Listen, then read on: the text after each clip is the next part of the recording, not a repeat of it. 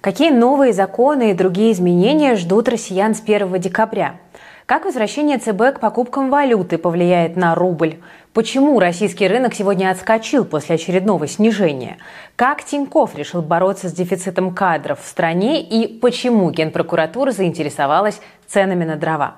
Эти и другие вопросы, друзья, мы с вами обсудим в ближайшие минуты. Как всегда, с вами Кира Юхтенко.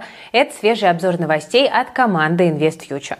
У нас сегодня много важных тем, так что смотрите обязательно видео до конца и не забывайте подписываться на канал, ставить лайки и оставлять комментарии, потому что это очень важно для нашей работы, а работаем мы для того, чтобы вы повышали свой доход и финансовую грамотность.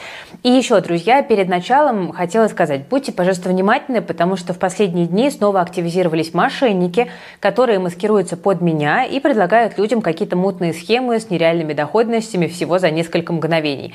Я таким не занимаюсь занимаюсь, не беру деньги в управление, не принимаю деньги на личную карту. Очень надеюсь, что вы не поведетесь на такой банальный развод.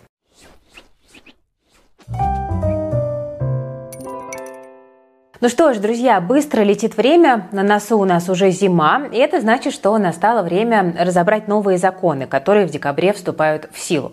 Тут нас ждет много важных нововведений. Давайте начну с того, какие дополнительные штрафы теперь могут грозить российским автомобилистам. С 1 декабря станет законодательно запрещено пользоваться машиной, если резина на ее колесах не соответствует сезону. Обратите, пожалуйста, внимание.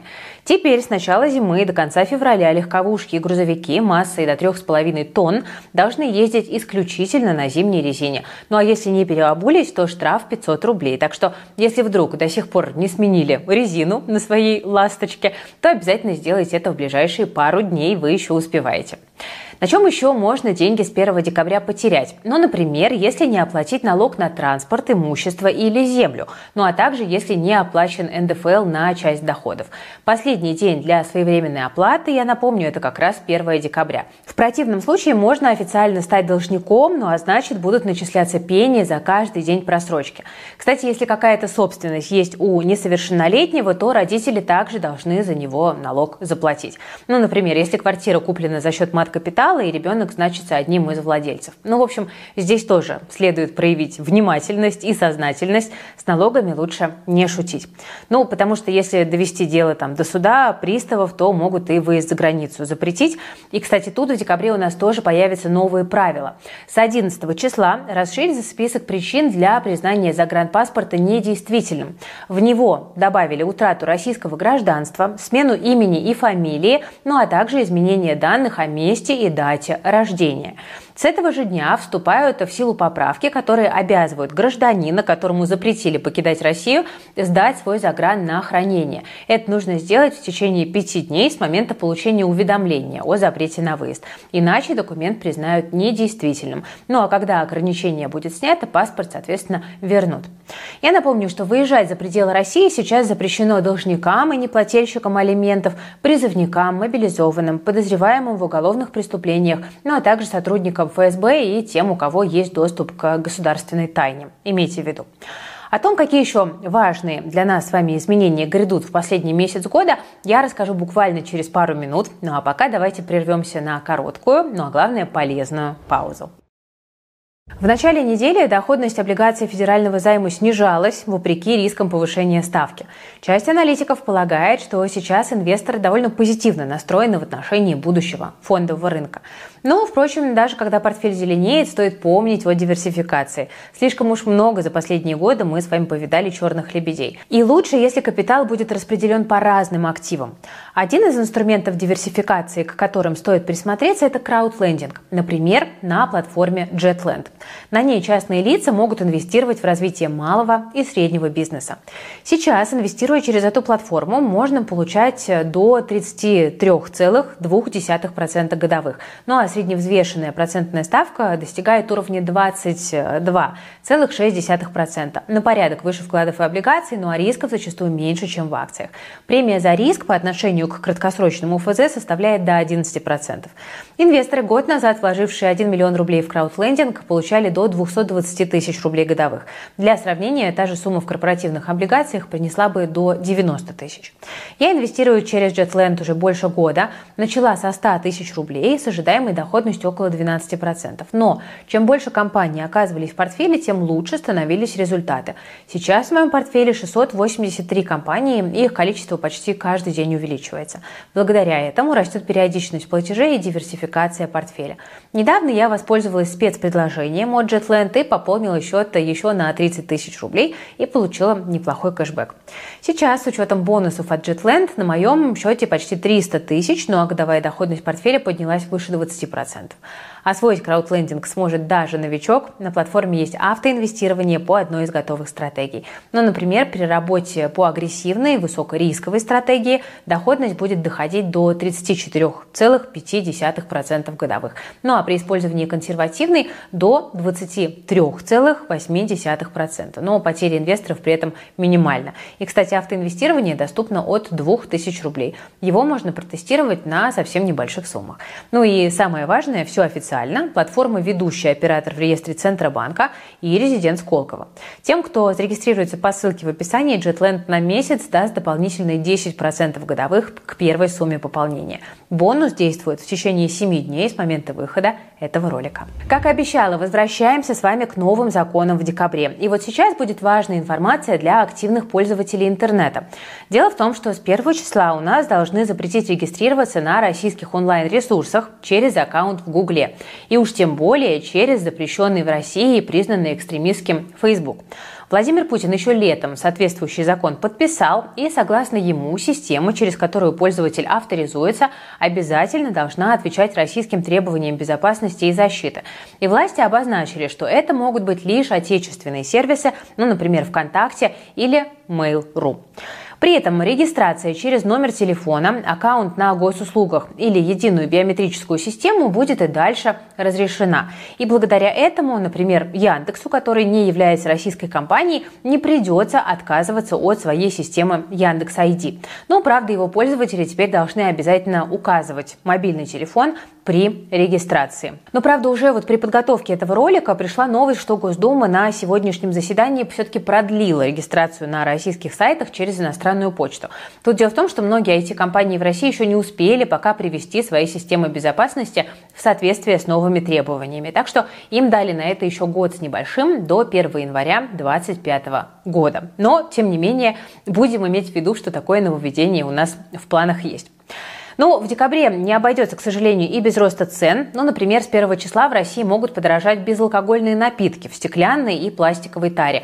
А все потому, что власти обязали производителей маркировать такую продукцию. Ну, естественно, за свой счет. Как вы знаете, в таких ситуациях обычно расходы ложатся на потребителей, так что, кажется, подготовка к Новому году может стать немножко дороже. Тут радует, что пока требования об обязательной маркировке не распространяются на соки, там, нектары, морсы и другие напитки на растительной основе, их их нужно будет маркировать только с 1 июня следующего года. Так что пьем на Новый год соки. Зато в декабре стартует эксперимент по маркировке консервированных продуктов. Он продлится до 31 августа. Это касается мяса, грибов, овощей, фруктов и ягод, ну и некоторых снеков. Кроме того, маркировать теперь придется и жидкости для вейпов и электронных сигарет, причем как с никотином, так и без. Продукцию без маркировки продавать будет запрещено, так что не исключено, что и на вышеперечисленные товары цены в ближайшее время тоже пойдут вверх. Такие вот новые законы и изменения нас ждут уже с 1 декабря. Пишите в комментариях, что считаете полезным, без чего можно было бы, на ваш взгляд, может быть, обойтись. Ну и заодно расскажите, что именно для вас означает наступление зимы. Ну а теперь плавно переходим к обзору рынков и для начала поговорим о будущем российской валюты. Накануне Банк России вернулся у нас к бюджетному правилу, и многие по привычке тут уже решили, что рубль ждет ослабления. Обычно, когда валюту покупают, рубль слабеет, но когда продают, наоборот, укрепляется. Ну, вообще все так, но не в этом случае. Дело в том, что в следующем году ЦБ планирует отзеркаливать инвестиции из Фонда национального благосостояния за этот год, а это почти 3 триллиона рублей. По действующим нормам регулятор одновременно должен покупать валюту, если нефтегазовые доходы выше плана, и продавать ее, если ФНБ тратит деньги. Последняя операция и называется зеркаливанием. Раньше у нее был предел в 600 миллиардов рублей в год, ну а теперь ограничений нет. И, следовательно, вот таким образом зеркаливать будут на всю сумму. Если упростить, то получается, что одной рукой ЦБ валюту продает, а другой покупает.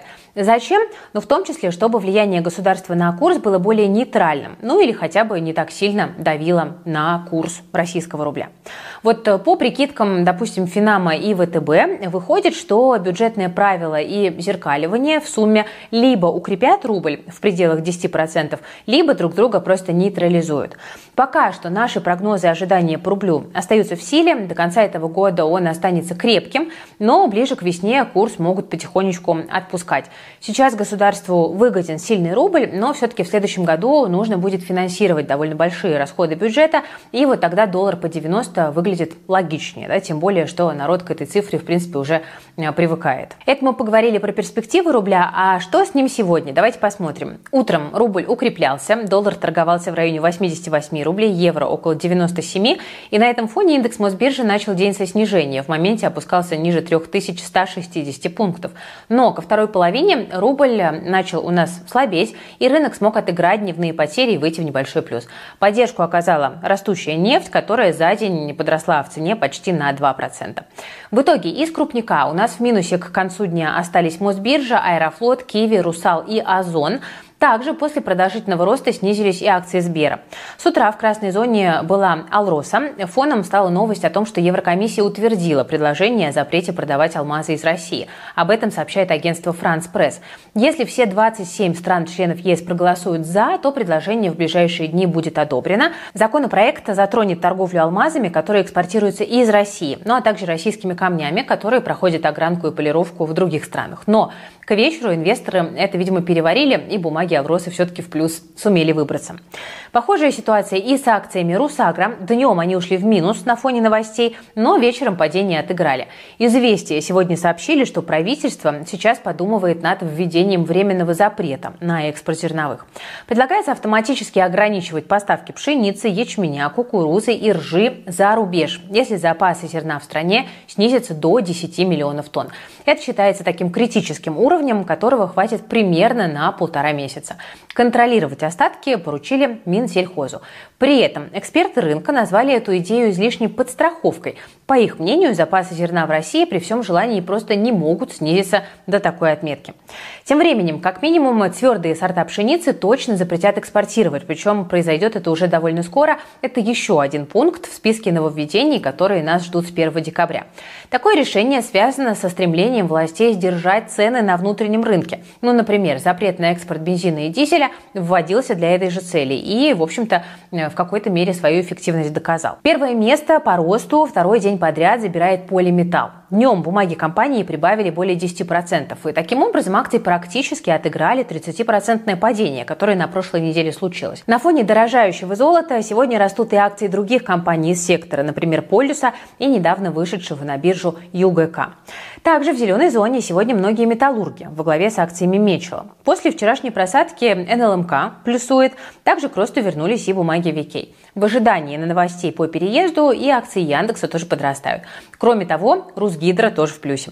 Вечером компания сильно отчиталась за 9 месяцев, выручка прибавила почти 20%, ну а чистая прибыль выросла вдвое – до 56 миллиардов рублей. Кстати, любопытные дела творятся с бумагами Россетей и ее дочек, которые сегодня у нас роллируют. Фоном тоже стали хорошие отчеты за третий квартал. Например, Россети Центр и Приволжье нарастили чистую прибыль в два с лишним раза. У компании Россети Центр этот показатель вырос аж в три с половиной раза. Ну а Россети Волга получили полтора миллиарда прибыли вместо убытка годом ранее.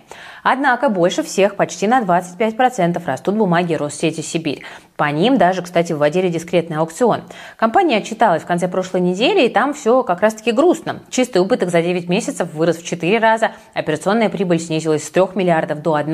Ну, в общем, поводов для радости как будто бы нет. Но бумаги Россети Сибирь все равно стреляют. Так что Чует мое сердце, завтра по классике можно ожидать резкого снижения акций. Ну а вообще, по поводу третьего эшелона вы мое мнение знаете. Я бы в это казино без надобности не заходила, потому что это только зря нервы тратить. Кстати, о нервах тут у нас продолжается эпопея с СПБ биржей. Во-первых, важно отметить, что ЦБ назвал вчерашнюю странную историю с банкротством площадки, цитата, «близкой к преступлению». Регулятор подтвердил, что биржа не подавала никаких заявлений о банкротстве. То есть, значит, это намеренно сделал кто-то другой. Сейчас Банк России совместно с полицией собираются провести расследование этой ситуации. Но это еще не все новости. СПБ биржи сегодня сообщила, что под санкции не попали только 30% активов. Это чуть менее 6 миллиардов рублей по курсу на 27 ноября. Биржа распределила средства в валюте пропорционально объемам, которые находятся на клиринговых счетах участников торгов. А дальше брокеры должны сами решить, как и в какой срок распределить деньги между клиентами. И отмечается, что вывести средства можно будет только в российских рублях. Все остальные 70% клиентских средств улетают на неторговые разделы. Ну а причина в том, что поручения биржи отказываются исполнять иностранные контрагенты. Виной тому как раз-таки вот те самые санкции. И в очередной раз хочется не каркать, но есть такое внутреннее ощущение, что вот эти танцы с бубном продолжатся до 31 ноября, а там ограничения уже официально могут начать работать. И вот тогда с застрявшими активами уже точно будет ничего не сделать. Ну, в общем, эта ситуация, если честно, расстраивает очень серьезным. Вообще, последние события с СПБ биржей лишний раз доказывают то, о чем я и так постоянно говорю. Инвестировать сейчас лучше только в российские активы друзья. Так вы и нервы сэкономите, и при правильном подходе денег заработаете. Если вам нужна в этом поддержка, помощь, то у нас есть наша прекрасная платформа ИФ Плюс. Мы ее несколько лет назад сделали, чтобы научить людей управлять своими финансами и повышать доход. За это время у нас внутри подписки появились большие образовательные курсы, развелось собственное сообщество инвесторов закрытое и собралась команда аналитиков, которая ведет модельные портфели и делится разборами акций и идеями. Ежедневная работа суперопытной команды не могла не дать результат, и вот в этом году подписчики в плюс могли заработать больше 70% на некоторых портфелях, ну а доходность по отдельным инвестициям перешагнула отметку в 80%, что лучше результата по индексу индексу Мосбиржи. Я понимаю, что 2023 год был для многих инвесторов, в принципе, неплохим, но мы в плюс, вот я хочу прям подчеркнуть, уверенно обгоняли индекс Мосбиржи там, на 10, 20, 30 процентов. Что будет в новом году, никому пока неизвестно, но, судя по прогнозам, возможность заработать никуда не пропадет, и наша команда уже сейчас собирает решения, которые позволят подписчикам и в плюс, и в новом году продолжать свой доход повышать.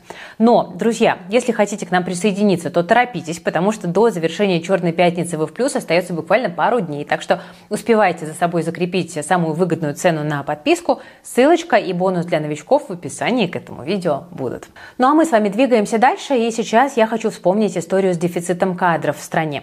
В последнее время власти и бизнес предлагают различные варианты того, как эту проблему можно решить, и вот в этом плане довольно нестандартно выделился Тиньков. Дело в том, что компания просто запретила своим сотрудникам работать на удаленке за пределами России.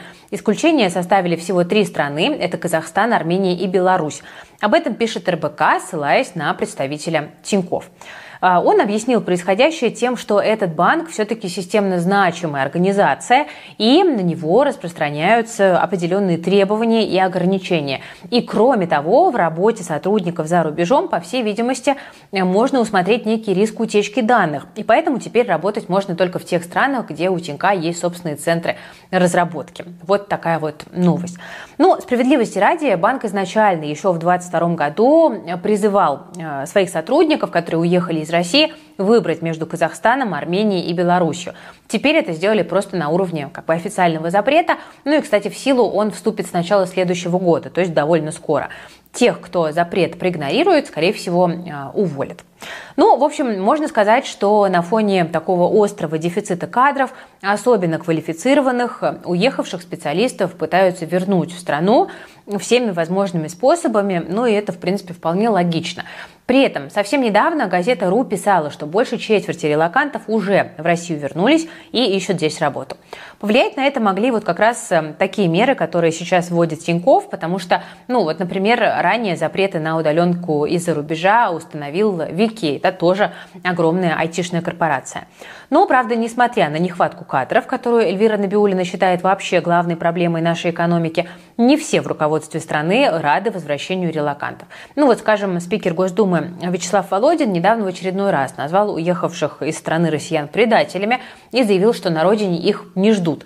Ну, то есть в каком-то смысле получается такой вот несколько разброс мнений у высокопоставленных чиновников. Да, с одной стороны, вроде как у нас действительно есть проблема с нехваткой специалистов, но с другой стороны, возможно, такая риторика может у людей несколько ослабить желание возвращаться.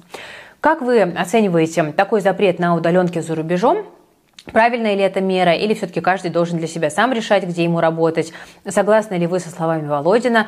Поделитесь своим мнением в комментариях, потому что тема все-таки э, для многих, как людей, так и компаний, достаточно актуальная. Хотя, учитывая, как некоторые уезжали, вернуться будет просто не всем. Я имею в виду тут тех россиян, которые при переезде спешно продавали свою недвижимость. И вот теперь э, по возвращении вопрос жилья для многих может стать одним из главных. Хотя вот учитывая, что многие уезжали и продавали там в спешке свою недвижимость, свои активы, да, понятно, что многим будет вернуться достаточно непросто. И для многих э, теперь вот по возвращении вопрос жилья станет э, одним из важных. Но на самом деле не только релакантов этот вопрос касается, но и почти любого из нас, даже тех, у кого там с квадратными метрами все и так в порядке, потому что недвижимость – это еще и отличная инвестиция. И, э, кстати говоря, вот недавно в нашем телеграм-канале «Деньги из бетона» ребята писали про квартиры, которые будут в плюсе при любой ситуации. На падающем рынке они будут расти, на растущем рынке обгонять. И сейчас эта информация особенно актуальна. Почему? Потому что на вторичку у нас пришли скидки. Но с покупкой, я хочу подчеркнуть, торопиться не стоит, потому что есть такие достаточно четкие признаки квартир, за которые люди всегда будут рублем голосовать. Да, они всегда будут рынком высоко цениться и не будут э, падать в цене. А, если интересно, то перейдите в канал «Деньги из бетона». Там в закрепленном сообщении вы можете найти чек-лист о том, как такую квартиру выбрать. Давайте я оставлю QR-код для перехода у вас на экране, ссылочку в описании под видео. Переходите, узнавайте признаки вечно востребованного объекта, ну и подписывайтесь на канал и делитесь полезными материалами со своими друзьями. Ну, как я уже говорила, у нас до наступления календарной зимы всего пара дней остается, и при этом погода в большинстве регионов в этом году сыграла на опережение. Уже много где выпал снег, ударили морозы, ну и без отопления, в общем-то, не обойтись. И несмотря на то, что Россия снабжает газом многие страны мира, тем не менее, вот такой парадокс, да, что некоторым людям до сих пор приходится отапливать свое жилье дровами у нас. Я об этой проблеме уже рассказывала. Э, с ней столкнулись, например, жители нескольких сел в Бурятии. На это обращают внимание высшие чиновники тоже. Вот местные лессельхозы решили в этом году не выделять им участки в лесу, где те могли бы за символическую плату заготовить себе там 20 кубов дров на зиму. Хотя обычно с этим вроде бы проблем не возникало. И в результате людям приходится обращаться к коммерческим продавцам, а у них цены на зимний запас э, вот этого древесного топлива могут достигать там 100 тысяч рублей. Это, конечно, огромные деньги. И вот накануне этой ситуации заинтересовался лично генпрокурор Игорь Краснов. Он поручил своим подчиненным проверить рост цен на дрова в России. Как отметили в самой Генпрокуратуре, Поводом послужили сообщения СМИ на эту тему. Так что вот теперь прокуроры оценят, насколько обоснована стоимость дров в регионах и какие меры в этом направлении местные органы власти принимают. Кроме того, прокуратура проверит, где и по какой причине людям не дают возможность в полной мере а, для себя на зиму дрова а, заготавливать.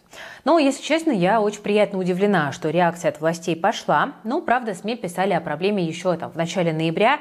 В той же Бурятии уже тогда ударили морозы, и местные жители жаловались, что им приходится брать кредиты на дрова. Даже у нас в комментах люди про это писали. Ну, а я вот буквально, да, чуть ли не в каждом выпуске говорю о том, что у нас закредитованность – это очень большая проблема для всей экономики на данный момент.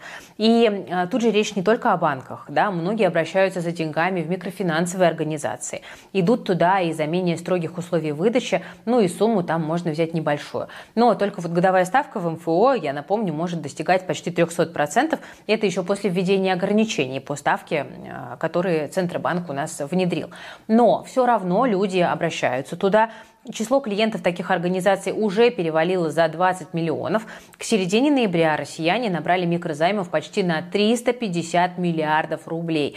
Инфляция растет, да, покупательная способность падает, финансовая грамотность у многих низкая. Ну и, собственно, вот поэтому такая ситуация у нас и происходит.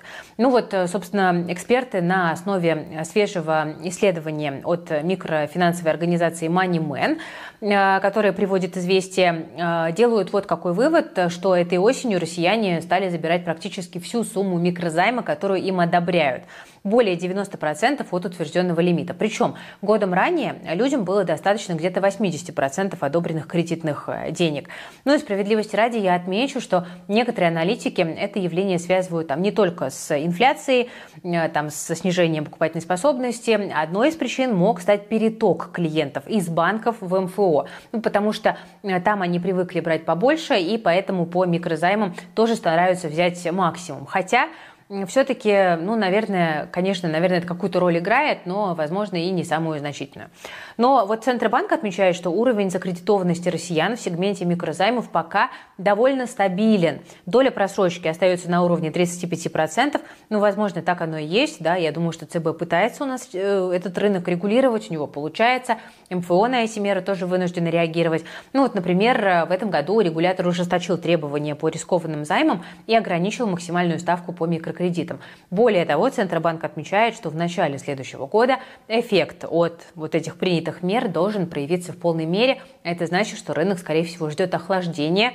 Очень надеюсь, что так оно и будет. И в завершение выпуска, друзья, короткий анонс. Завтра, 29 ноября, в 7 по Москве, э, мы вместе с Сережей Элем, нашим специалистом по нейросетям, э, будем проводить очередной бесплатный открытый урок. Это уже становится такой нашей традицией с Сережей. Э, тема «Заработок в интернете при помощи всего одного навыка». Какого?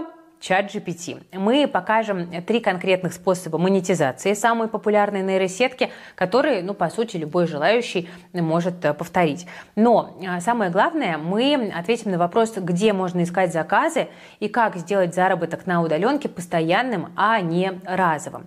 И э, завтра прямо в эфире мы с Сережей объявим старт нашего большого эксперимента. Это такое вот некое реалити по заработку на удаленке. 10 человек под руководством наставника начнут свой путь на фрилансе. Это будут э, обычные новички, такие же, как и вы, да, с самыми базовыми компьютерными навыками. И э, цель – привести их к первому заработку и показать, что при должном усердии удаленка – это действительно э, штука, которая каждому доступна. Эфир открытый, бесплатный, но нужно предварительно зарегистрироваться. Ссылочку в описании оставлю, переходите, записывайтесь, и там будет еще такой небольшой подарок для всех, кто хочет поучаствовать. Так что до встречи в прямом эфире. Э, будем с вами говорить про способы получить дополнительный доход, стать более эффективным в работе, которые нам дают современные технологии. С одной стороны, такие простые, а с другой стороны, для некоторых новичков немножко сложные. Мне кажется, это такой, знаете, довольно важный миссии показывать людям, что действительно можно менять свою жизнь маленькими шагами, да, расширять свои компетенции и находить для себя новые возможности. Вот об этом и будем говорить. Ну, а у меня, дорогие друзья, на этом все сегодня. Спасибо, что смотрели. Если выпуск понравился, то не забывайте ставить лайк под этим видео, подписываться на канал Invest Future и нажимать на колокольчик. С вами была Кира Юхтенко, команда Invest Future. Берегите, пожалуйста, себя, своих близких, свои деньги. И до новых встреч. Всем пока, до завтра.